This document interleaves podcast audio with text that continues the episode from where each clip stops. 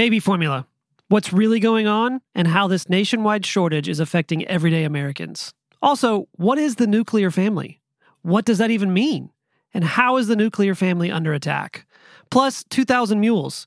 We talk about the new film from Dinesh D'Souza and the implications it could have. I'm John Fender, along with Gary Humble and Kevin Kookogey. This is the Freedom Matters Podcast.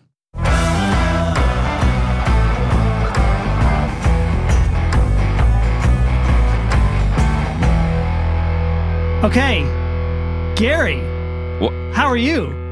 I'm great. I'm, I'm throwing it to you right off the bat. Man. because for the last couple of weeks you've been all moping that you I know. haven't you haven't gotten if to go first. if you're just joining us, you got to go back to a couple episodes, and and and Gary like lost it on the last episode. He couldn't handle it anymore. That I kept throwing it to Kevin first. So I'm th- I, yeah, but I acknowledged how boring my life was. Well, I, I got I- nothing. but I'm giving but I'm giving you the Not chance today. I'm giving you the chance. I'm feeling better after my big wreck. You know, Yeah. Oh, yeah. get- that's right. I don't think we even talked about yeah, the no, wreck. we haven't we? even talked about the, the So, big wreck. While, while you guys wreck. are flying around maskless, You're wrecking trucks. I, I totaled my truck. The you weren't end- wearing a mask while you were driving. I driving. was were not you? wearing a mask. okay.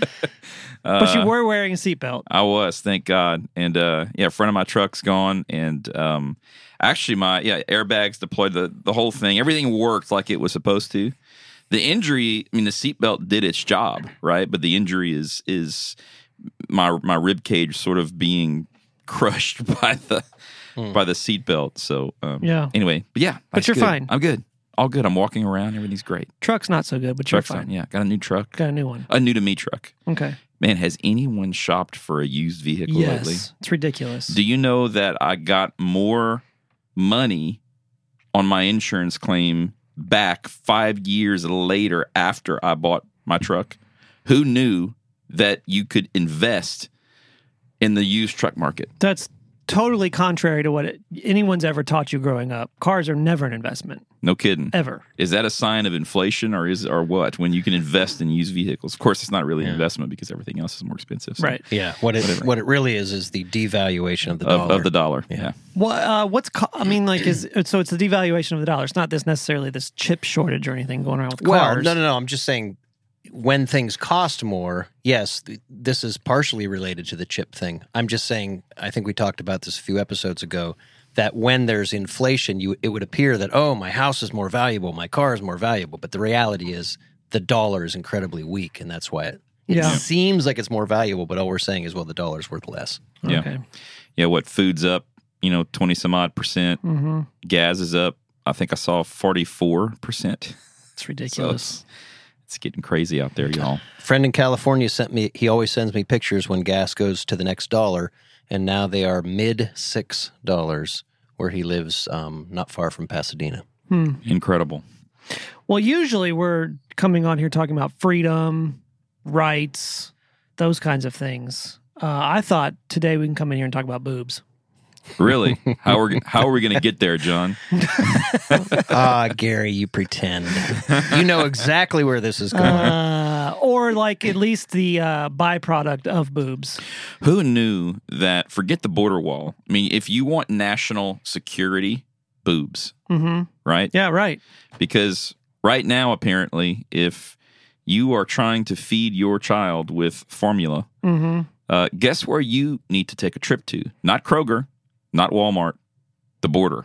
So let's unpack this because I didn't know. I I knew about the whole formula shortage, and by the way, I'm not I'm not implying at all that formula comes from boobs.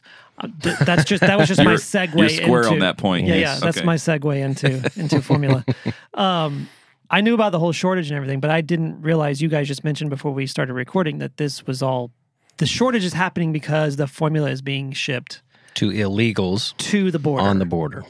Now, back that up for me because like just dive into that a little bit because I haven't heard any of that about the formula being sent to the border, and that's why we have a shortage on our shelves. I think it's been in the last 48 hours that that story has come out, and I forget the name of the representative that took a picture actually of the shelves at stores at the border Right.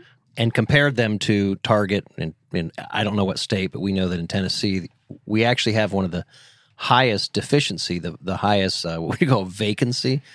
We have the biggest lack of formula in the state of Tennessee per a uh, stat I saw last night. Out of all 50 states? Yeah. Oh, Well, wow. We, And- we are greater than 50% lacking.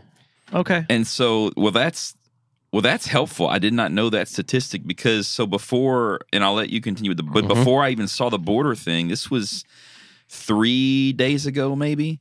I saw a post on a Representative Jason Zachary's Facebook page, who's one of our state reps down in Knoxville, and I, I found the post so odd. Because at, at the time that was my f- the very first thing I saw, and it said, "Hey, just wanted to let everybody in Knoxville know." I'm on the phone with Senator Marsha Blackburn, and I'm trying to figure out, you know, a solution to the baby formula shortage. And I'm like, the baby formula shortage in Knoxville. So apparently, like in East Tennessee, they're they are wiped out to, to the to the degree that we have a United States senator trying to find out how to get formula in Yeah. our state. Yeah, Marsha's been talking a lot about it. Uh, It seems that every email that I get, you know, the otherwise might call them spam emails from Marsha Blackburn's office, seem to be talking about this formula issue in the last week. And um, as of yesterday or, or two days ago, you kind of connect the dots, right? It seems that there's always this dark undercurrent. Uh, what's really happening when something on the surface seems unusual? Why would we suddenly have a shortage of baby formula? It seems like an odd, odd product to be singled out for having a shortage. But then when you realize that, oh, the reason we have a shortage may well indeed be because the Biden administration is directing the formula to the border, the southern border of America, not for American citizens, but rather for illegals, people who are crossing the borders uh, to feed their children. So once again, Biden administration showing preference to non-citizens over citizens. quite quite an incredible thing. I mean, to be honest, that we're here. But look, it's it's really these are self inflicted wounds. Under Trump policies, everyone at the border was getting sent back home. But when you erase those policies and determine that come one, come all, you know, and we're going to take care of mm-hmm. everyone that crosses the border.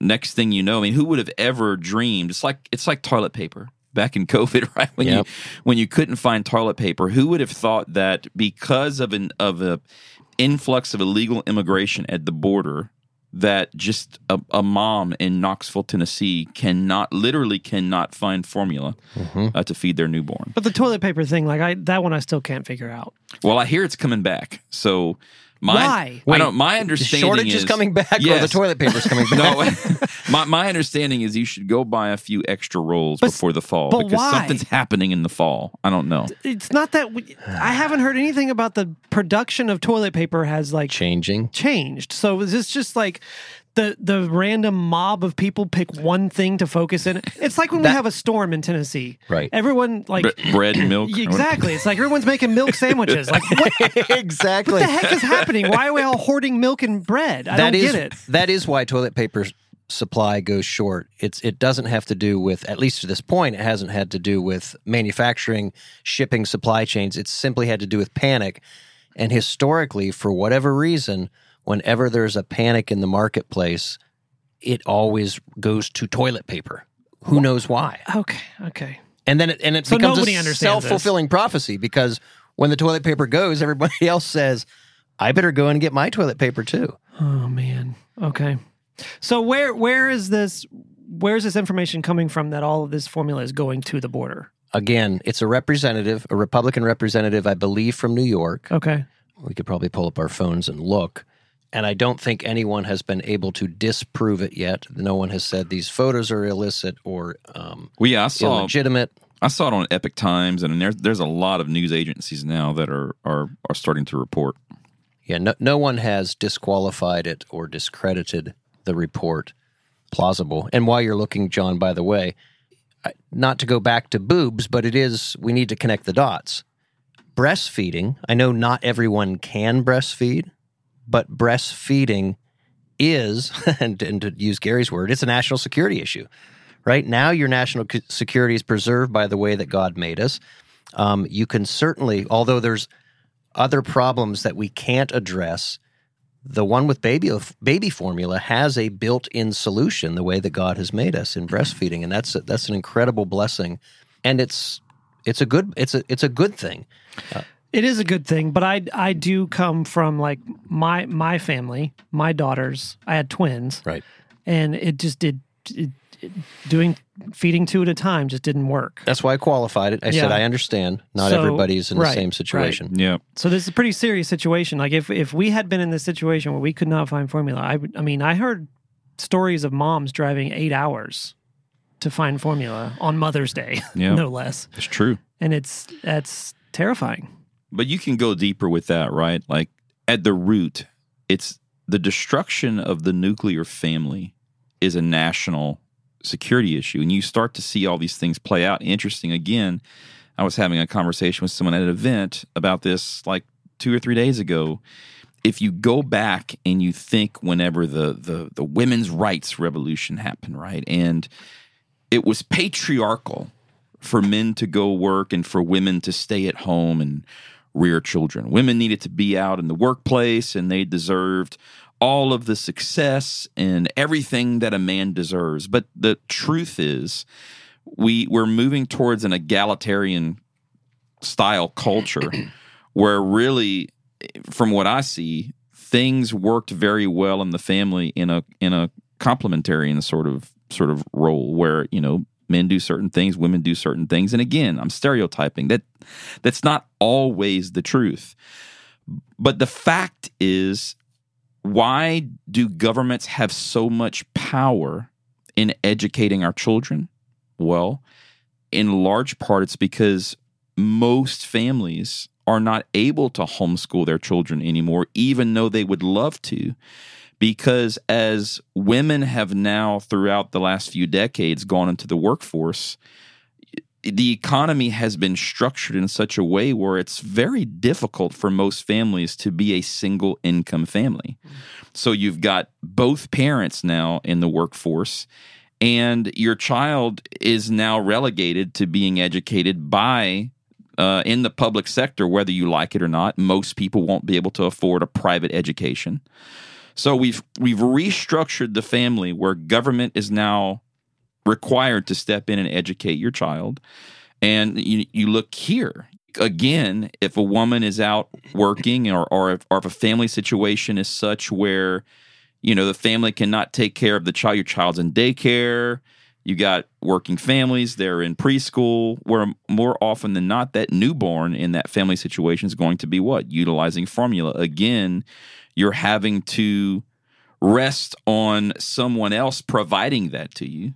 Anyway, I think I'm going the long way around of saying all of these little things we're finding, whether it be education or even baby formula, really, to me, it's a national security issue as we continue to destroy the roots of the of the nuclear family and that family continues to be divided and everything that we need comes from a source outside of the family whether it be government or some third party making baby formula that's the way i sort of look at all of this So I have two questions. One depends on the other. First question is for those who don't know, explain the nuclear family well because that's a term that's used a lot, and I didn't understand it at first. so a, a biblical view of a Right. nuclear family a, a man and a woman uh, One being- man, one woman. One man, one woman. Actually, by the way, as defined in the Tennessee Constitution, right? One man, one woman in a marriage relationship raising their children in their home. That is the nuclear family. So, with that being the definition of the nuclear family, and you saying that, correct me if I'm wrong, but you claiming that this could be viewed as an attack on the nuclear family, this baby formula shortage, isn't that like if you're not the nuclear family? Let's let's just say you're you're two men, you're you're a gay gay couple raising adopted children. Wouldn't you have to use formula in that case? You would. So like how how would that be how would this be a direct ta- attack on the No, I'm- nuclear family if I'm not. I'm not saying this is an attack. I'm saying the fact that this is such a crisis is an outcome yeah, another manifestation of the manifestation of, breakdown of, the nuclear mm-hmm. family. okay You know, if if the nuclear family was still what it was 50 years ago, yes, some families may have an issue with no formula, but there would not be a massive formula shortage, is what I'm saying. Okay. I'm saying there is a massive formula shortage because there is a greater dependency on formula in 2022 Right. because of the way that families are now economically structured in the United States. And- that's what I'm saying. and morally structured. So to and morally structured. to John's question, the more gay couples raising children there are, the more demand there is for formula because they can't breastfeed. Yeah, yeah. and the more dependent you now are on on governments and supply chains Right. to ensure that those children are fed. Which which means in a situation like yours, Mm-hmm. when your twins were young, you had a legitimate need for formula and couldn't do anything about it. Whereas someone, a gay marriage, a lesbian couple who is taking formula out of the marketplace to feed their child. I mean, I suppose a lesbian couple, a woman. Maybe. yeah. So just, let me just stick with gay because uh, two gay men raising a child would be depriving you of formula and I believe it would be illicit, illicit means that shouldn't be happening. It's unnatural, so it creates an unnatural demand that distorts the marketplace. Mm. So yeah, I, I think there's there's profound consequences. I wanted to point out something when, when Gary, when you started that segment talking about the history of women's women's liberation beliefs and and and um, so-called women's freedom movement, it reminded me of this morning. This morning, I read a great article, and I want to quote quote from it in a minute here. Are you too familiar with um, a woman who just died this week by the name of Midge Decter? No. no. Okay, so let me give you a really brief bio on who she is, and then tell you what she said because it's it's profound, especially coming from a woman. By the way, personally, I met Midge Decter at a Heritage Foundation event about 12 years ago, and I didn't know who she was before that. And then I began to learn from people around me of her contributions to the conservative movement. But um, a few highlights: she was executive director at Harper's, and she was editor at Basic Books. Um, and then she had a lot of involvement through Commentary mag- magazine, first as secretary to the editor, then as the wife of the subsequent editor, Norman Podhoretz. And she's written a number of books. She was on the board of Heritage Foundation. She was on the board of Center for Security Policy. She was on the board of the Clare Boothe Luce Foundation. So she wrote a number of books, and I want to quote from one book in particular where she talks about the the start of the women's lib movement because it's it's compelling and it's straight in your face. Okay, so 50 years ago today, maybe not to the day, but to the year, the work was called The New Chastity and Other Arguments Against Women's Liberation. Midge Decter lays out with aplomb, this is according to the article, one of the most heretical theses in modern America that, quote, women's liberation does not embody a new wave of demand for equal rights, nor does its preoccupation with oppression signal a yearning for freedom. The movement on close examination turns out to be about something else altogether. It is about, in fact, the difficulties women are experiencing with the rights and freedoms they already enjoy. All right, so this is Midge Decter 50 years ago in the early stages of the women's liberation movement as a woman was challenging the very premise of what the women's liberation movement was about. Hmm. And she was a little lady about this tall. I mean, she was a intellectual powerhouse and I always find it really compelling when a woman tackles a women's liberation issue. A- Anybody wants to take, you know, issue with us saying this, I'm just quoting Midge Decter here, but she understood from the start that the problem was not what they were claiming it was, or the issue was not as they were claiming it to be. Yep. Well, that's clear with what's going on with the Roe v. Wade stuff right now. The issue is not that we're trying to make abortion illegal across the board. Like that's that's And not the what's issue- happening here. And the issue is not for the other side that they want safety and the right to choose. I mean, when you have, among all of the other reactions last week, one of the most ironic was a sign that said at a church, it said, if abortions are not safe, then neither are you. That was the vandalism on the uh, side of the building at the Minneapolis or uh, Wisconsin, somewhere in Wisconsin, uh, pro-life yeah, establishment that they pro- vandalized. which proves the point, right? So, of course, someone who murders children is going to murder adults. They, they're just proving the point by their statement, but they apparently they thought that that was something uh, clever But that's what they are. They're threats and they're they're murderers and they're proving it more and more through their words and through their actions. So the representative, I don't know if this is who you were talking about, but the representative from Florida, Kat Cammack, C A M M A C K, Kamak. Well, maybe. I thought it was New York, but I could be wrong. Uh, she's the one that apparently went live on a Facebook post on Wednesday that uh, she was um, claiming that a border patrol agent in Texas informed her that this is from Newsweek, by the way. Uh, border patrol agent in Texas informed her that he had taken in pallets of baby formula for formula for immigrants. She said that the children receiving the formula were not at fault, but expressed anger over what she described as "quote another example of the America Last agenda."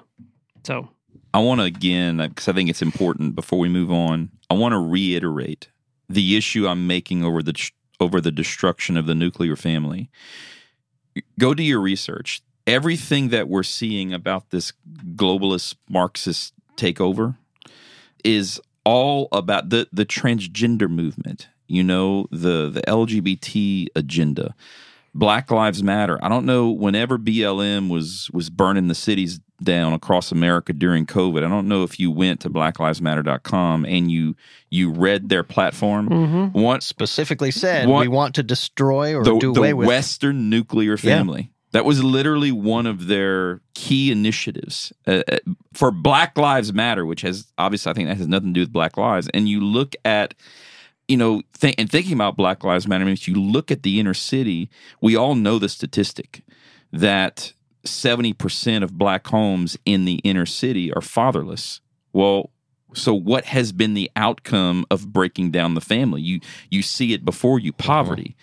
So I, I, just I want to reiterate that so many things we're dealing with. I was even reading a, um, some some F. A. Hayek and you know some other e- economy studies that you know still today when economists measure um, when you think about GDP and just all the things that go into to macroeconomics, they don't measure any consumer metrics by individuals. Still to this day, it's measured household. by household. Mm. You know, well, why? Because we we everything we've always thought about in America, even in terms of commercialized consumption, is always revolved around the family. Well, if you want to insert communism and socialism and government control that your sole mission in life must be to break down the nuclear family. You have to destroy the nuclear family. You have to break people down to individuals because that is the only way you will then make them subjects of a government. Yes and since the nuclear family has its genesis literally in the scriptures then that attack against nuclear family is a direct attack against the Christian faith. Yeah, without question. So I, you know, again, this, and I know this seems this seems to many if you don't think crazy, if you don't sit and think deeply the way that I do sometimes, and some of us do that listen to this podcast, I'm sure, hopefully. I mean, I literally am looking at this baby formula shortage. I'm really, I'm going back to would there be such a shortage if we would not have had a complete breakdown of what we've known to be for decades in America of the nuclear family. I think I think this whole idea of modern living and the modern family, you know, everyone's touted this to be so fantastic. Next thing you know, uh, you walk into Target and they're now selling transgender clothes that so you can stuff your pants and mash down your boobs, you know, so that I mean, chest restrictors or whatever they're called. Un, yeah. un, unbelievable what what's happening in in in our culture, and it's all about. I'm telling you, it's all about destroying the nuclear family, and if the left can succeed, and we can we can raise generations that from here on out would have no value in a family structure, well, so, then they've won. So that brings up a, a good question I have. You know, everyone keeps talking about this November and this these midterms, and this is going to be a, you know, a, a red. Some people even call it a red tidal wave.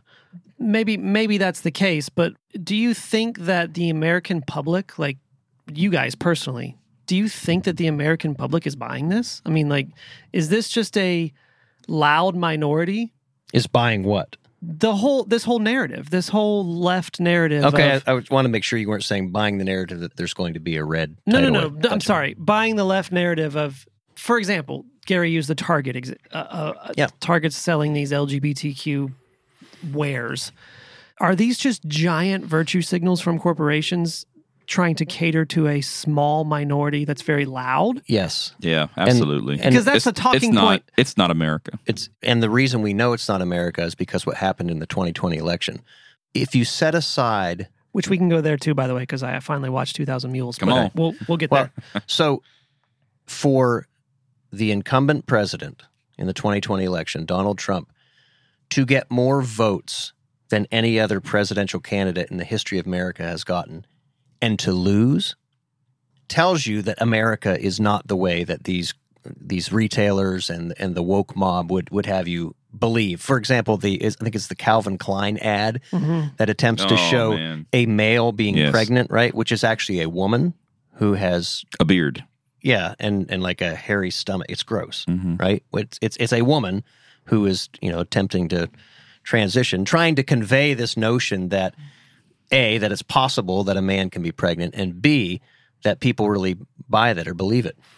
No, I it, it's without a doubt that the American people are not there. The problem is, and, and this is my concern about the the 2022 elections, even though it's harder to control congressional district by congressional district in the way that you would control a presidential election, is that they will still do everything they can to try to cheat their way to power. And once they cheat their way to power, then we're we're left with nothing else than than we've talked about it before, civil disobedience. We can't vote our way out of this tyranny.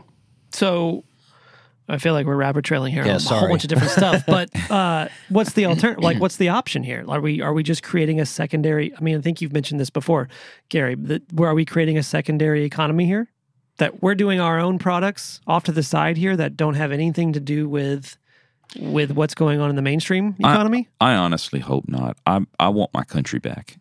You know, I I've been in several of these conversations about building the second economy. How does that happen? You want your country back? How does that happen? I'm, I'm going to take it's mine. You know, this idea that because I'm a conservative, I now have to go rebuild supply chains and the ability to do commerce. You know, because they're going to mandate you know vaccine passports and whatnot. Like hell no. I through blood, sweat, and tears and tax dollars. I helped build everything that we have, just like everyone else did. It doesn't belong to crazy people. Right. It's been stolen from us. That's right. But it's but it certainly feels so- like that. So I'm not gonna go recreate it. It's mine. I get I get to play in the same sandbox that you do, My and I'm not gonna let you have it. I get that. Totally get that. And I'm bo- I'm on board. do you with- understand, John? But I think John- I'm but- not letting them have it. I understand but I think that. John does raise a very good question, and that is what Gary states is the reality. But the other, the competing reality is do we have the ability, or is it the best use of our time, our money, our efforts to try to?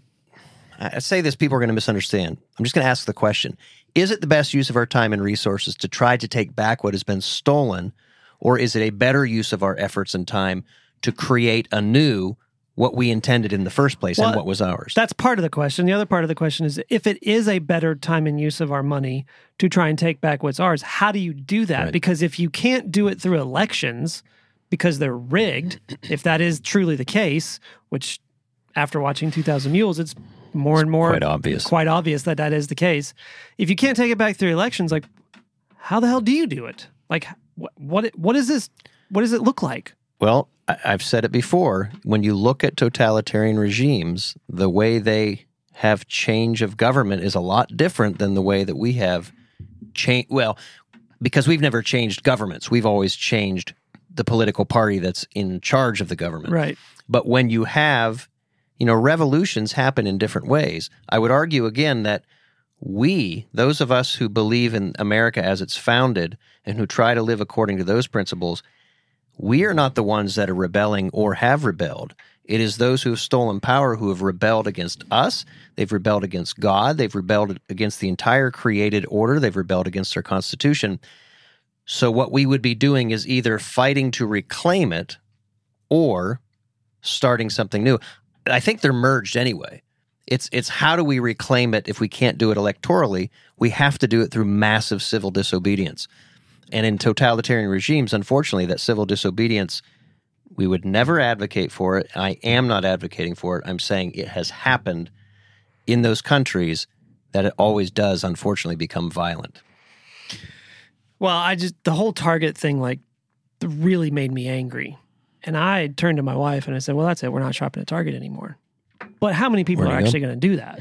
I mean, like, oh, I just need to run into Target and grab such and such. And if we did, if we took our anger and said, I'm not going to participate with everybody who holds a different worldview and, and, and is rebellious, Right. we couldn't go You anywhere. couldn't shop Like, anywhere. I mean, who needs to go to 95% Target? You can get everything you need on Amazon. But there you are. You're at, now you're at Amazon. I was, ma- I was making Kevin's Yes. point. um, Well, we can, you know, we can go into 2000 Mules. I watched it finally. Did you watch it, Gary? I, I've watched. he's not watched all of it. I've watched an hour of it. How Well, do you there- it's only an hour and 26 minutes. How do you stop it and turn it off? Well, ask my wife because we keep trying to watch it at night before we, and she keeps falling asleep. It's the She wrong keeps time to falling watch it. You got to watch it in the daytime. That's right. Well, and not before you well, go to bed. will It'll discourage you. To that point, I will say I've seen it. My wife has only seen about 30 minutes of it Okay. because she fell asleep. Okay. Because it is ve- it is very uh, It's compelling. It is it's compelling. compelling. but it's also very data heavy. You gotta Mhm. you gotta s- sit up, pay it, and be astute. You've got to be all in on it, Yeah. otherwise you'll. but it is incredibly compelling. The the hour of it that I have seen. there are pieces of it that, as as somebody who's in the production business, there's pieces of it that are a little That's cheesy but that's but that's on the production side of things. But the actual, uh, I don't want to discount it at all because the actual proof and evidence they have is like Yes, and I can speak to that because I know Catherine Engelbrecht. I didn't realize that she was involved in the data collection and the data mining that was Mm. used for this, but I know her going back to my Linchpins of Liberty days. oh wow! Is she and- from True the Vote? Yeah. yeah. So I remember Catherine Engelbrecht when she, when True the Vote first began. I was at a seminar where Andrew Breitbart, get this, Andrew Breitbart came in late to the seminar because he was. I, I don't know. I forget what the circumstances were, but he came in all frazzled, like wearing sneakers, jeans, and messed up hair and everything like that. He came in at the last minute, and that was even the beginning of time before people even knew who Andrew Breitbart was. Right. Like right before he exploded. But he was at the same meeting with Catherine Engelbrecht at a little hotel in Dallas, Texas. There were probably 50 people there. And that's when I first learned about True the Vote. And then because she was targeted, I think I said this last week. Catherine Engelbrecht was one of these people who has been targeted by every single agency you can think of FBI, CIA, IRS, doing raids on her home, all of these things in, in an attempt to Mhm. intimidate her yeah, you mentioned this. even before this 2000 mules but i thought it was amazing that they bought up all of this cellular data Mhm. and what do you call it the geo They Uh, geofenced. geofencing. ge- Fencing. geofenced and and what made it so compelling to me is that they didn't just take every piece of evidence they ex- purposely excluded like Mhm. 90% of the evidence and Mhm. said even if you exclude 90% of the evidence They made the threshold to qualify for their data s- really high. so high. high. yeah. Yeah. The reality is, even though the movie's entitled 2,000 Mules, they said there were 58,000 mules Oh yeah. in these five states. This is just in these five I- states. If you expand the the data just a Yeah. little bit, yeah. but they because they wanted to they wanted to make sure with abundance that nobody could challenge the data and say, "Oh, that's just random and that just might have happened." And there might have been there might have been a justifiable reason that they went back to a box 5 times, so we wanted to exclude that. Well, regardless of And uh, wasn't it some, even with the high bar of data that they set? What is it? It's something like four million minutes, Mhm. something like that, of or hours. It's four million yeah. hours, I think, or minutes of. I thought it was billion. Not not No, the video. no, a video. I'm, yeah, I'm not know- talking about the video. Oh. I already know what Gary's saying. Yeah. He, he said a- he said four million minutes of video footage of Direct from state video footage. Like from state. Yes, right Yeah. from government cameras. yes. that caught these people Yeah, going to confirming these it. drop boxes. all, all of which occurred occurred, of course, you know, like at two thirty in the morning, Right, 'cause three thirty five. You see a Everybody guy votes at four o'clock in the morning. a- and runs to his car afterwards, uh-huh. looking Yeah. over his shoulder furtively. So regardless of what other stuff comes out of that, what's actually captured on camera is a crime. It's Yeah. illegal. Like you're watching something happen illegal. Illegal in every state, which makes it even more stunning. Did you see that the Michigan, not the Attorney General, uh, some official in Michigan responded because D'Souza sent out requests for comment to the five states and saying, What do you think now that this date is out there? Just general comment. Nobody replied yet except the state of Michigan, two officials. The first one said, There's nothing here. I don't want to take words out of her mouth. I'm paraphrasing. There's nothing here that's out of bounds with standard election practices. Oh, please. To which Dinesh D'Souza says, it's illegal in every state, right? All you can do is you can hot, you can. There's a difference between vote harvesting, even though that sounds bad, which is gathering the votes of family members Which under is consent. legal That's in some states. legal. That's legal Yeah. in some states, but you cannot pay someone who is not a family member or not. I guess there's a small exception. You cannot pay people to take your ballots to stuff them in a in a box in the way that has been done over and over. Again. Nor and can you have the same person, which is backed up by an IP address tied to a cell phone following them along their route. You can't have that same person dumping 10 ballots in this ballot box, 10 ballots in that ballot Right. box, 10 ballots in that And- ballot box. So that right there is the piece to me that makes it so compelling because if it was just if you only had video footage of a person dropping so many ballots in a ballot box then you know you could say well how do you know who those ballots belong to they could be dropping off ballots of their family members and that's completely legal and that's fine but the fact that they have the cellular ping data that proves that that one person for some, there was one person that went to like 23 different drop boxes. Yeah. When One you, night. When you can prove that, then now you can you've conclusively shown that there is clearly illegal activity happening and that the election was fraudulent. Yeah. And that was, I also thought what made the, um, I would agree, John, by the way, that Dinesh D'Souza's, if you call it cinematography, his approach to making documentaries does get a little cheesy. It's not cinematography. It's just like the the produced segments where they were like set up, like when they come talk to each Phone other in the kitchen and stuff like yes, that. say, Eh, hey, Catherine, I got you on the phone. Yeah, that was cheesy. And it's all, it's, but notwithstanding that, I did think it was very important and helpful to the evidentiary perspective that they had the four men at the beginning of the film and at the end of the film, right? Who were who were themselves? One was Charlie Kirk. One was Larry um, Elder, Dennis Prager, and then um, um, oh my gosh, uh, it's coming to me. author. Um, Yes, uh, Metaxas. yes, Eric, Eric, Metaxas. Metaxas. Dennis Prager. and, and what's his name? Gore, Gore uh, Oh, Sebastian Gorka. Sabors- Oh, that's yeah, right. Gorka, that's right. Yeah.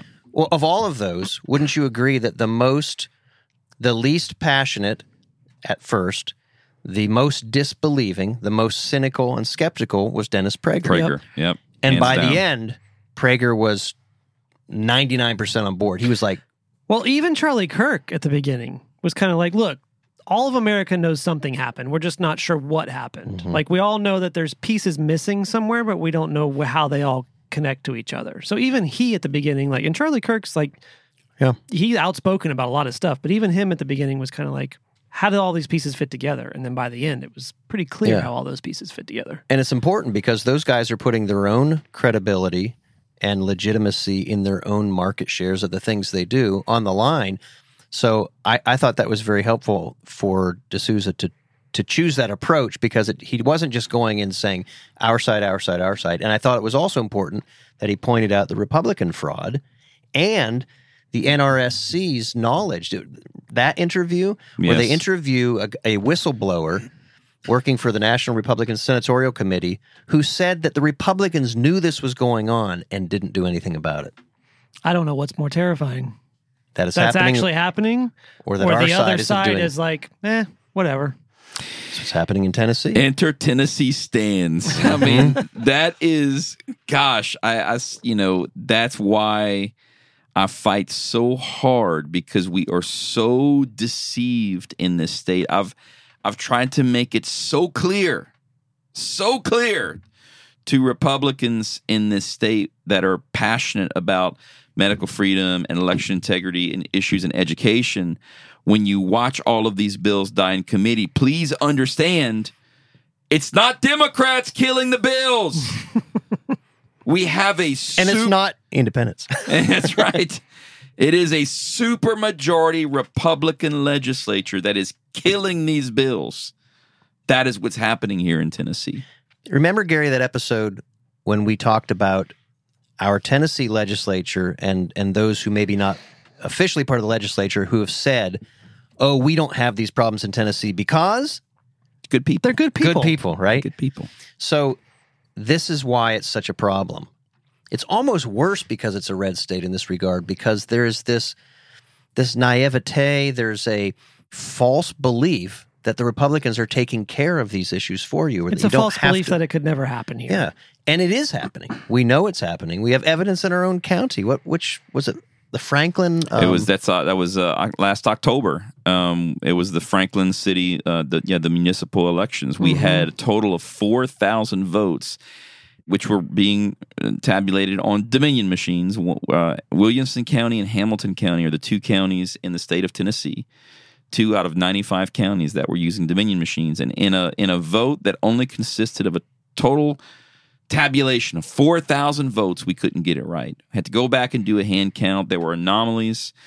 Um, it was requested um, by some citizens here in the state of Tennessee to have an investigation. An investigation was done. I, there, it's the EAC. I can't remember what that stands for, but it's a, a federal agency came in. They were actually able to replicate the issues. It was it was conclusively proven by an outside agency that the machines were erroring during our elections. For four thousand votes, the machines could not get it right in the city of this Franklin. is what I can't understand. Like I, I'm a business owner. I own a couple of businesses in this county. If if I screwed up that bad with a client, you wouldn't have the client. would not have that client ever again. And if you did something, I mean, it's criminal. Not not saying if you screw up with a client, but when you're talking about electoral issues, Yes. these things are crimes, and negligence does reach a certain level where it becomes equivalent to intentionality. And somehow we just just, just keep on having Dominion machines. We just keep on going with the status quo. Oh, we don't have Dominion anymore, though, John. In Williamson County, we have we have E ES&S now ah, there we go. Because that's so much better. that runs the That's- isn't that the equi- same software? yeah, isn't that the equivalent, Gary, of saying we don't have CRT, but we have ESL, Yeah. right? I don't wear Levi's anymore. I wear Wrangler, John. We don't we don't This use is- MacBook Pros anymore. We use iPads. That's right. Yeah. Same, you know, Same thing. we Same And- software, just different hardware. And that all started with what was the um, during the Obama administration Acorn. Remember, everybody was so happy that we got rid of Acorn. Well, all they did was change their alphabet and went Well, rolling along. I feel like we went everywhere today, we did. but I kind of liked it. It was fun. But you know, it, it's you. It's interesting to rabbit trail in these different conversations because you see how fleeting freedom is Mhm. uh, in in so many arenas. You know, throughout all these different subject matters. So we can always come down and sit in these chairs, and there's you just get to talking, and there's something to talk about. Mhm. Yeah.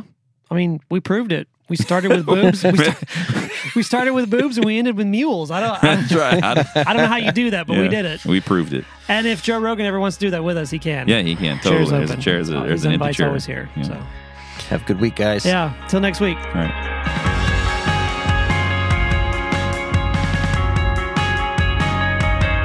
Thank you for listening to the Freedom Matters podcast. If you'd like to learn more about Tennessee Stands, visit TennesseeStands.org to donate, volunteer, or get more information about what we're doing to preserve liberty for the people of Tennessee. You can also follow along on all social platforms at Tennessee Stands. And remember, as revolutionary Thomas Paine once stated, those who expect to reap the blessings of freedom must, like men, undergo the fatigues of supporting it.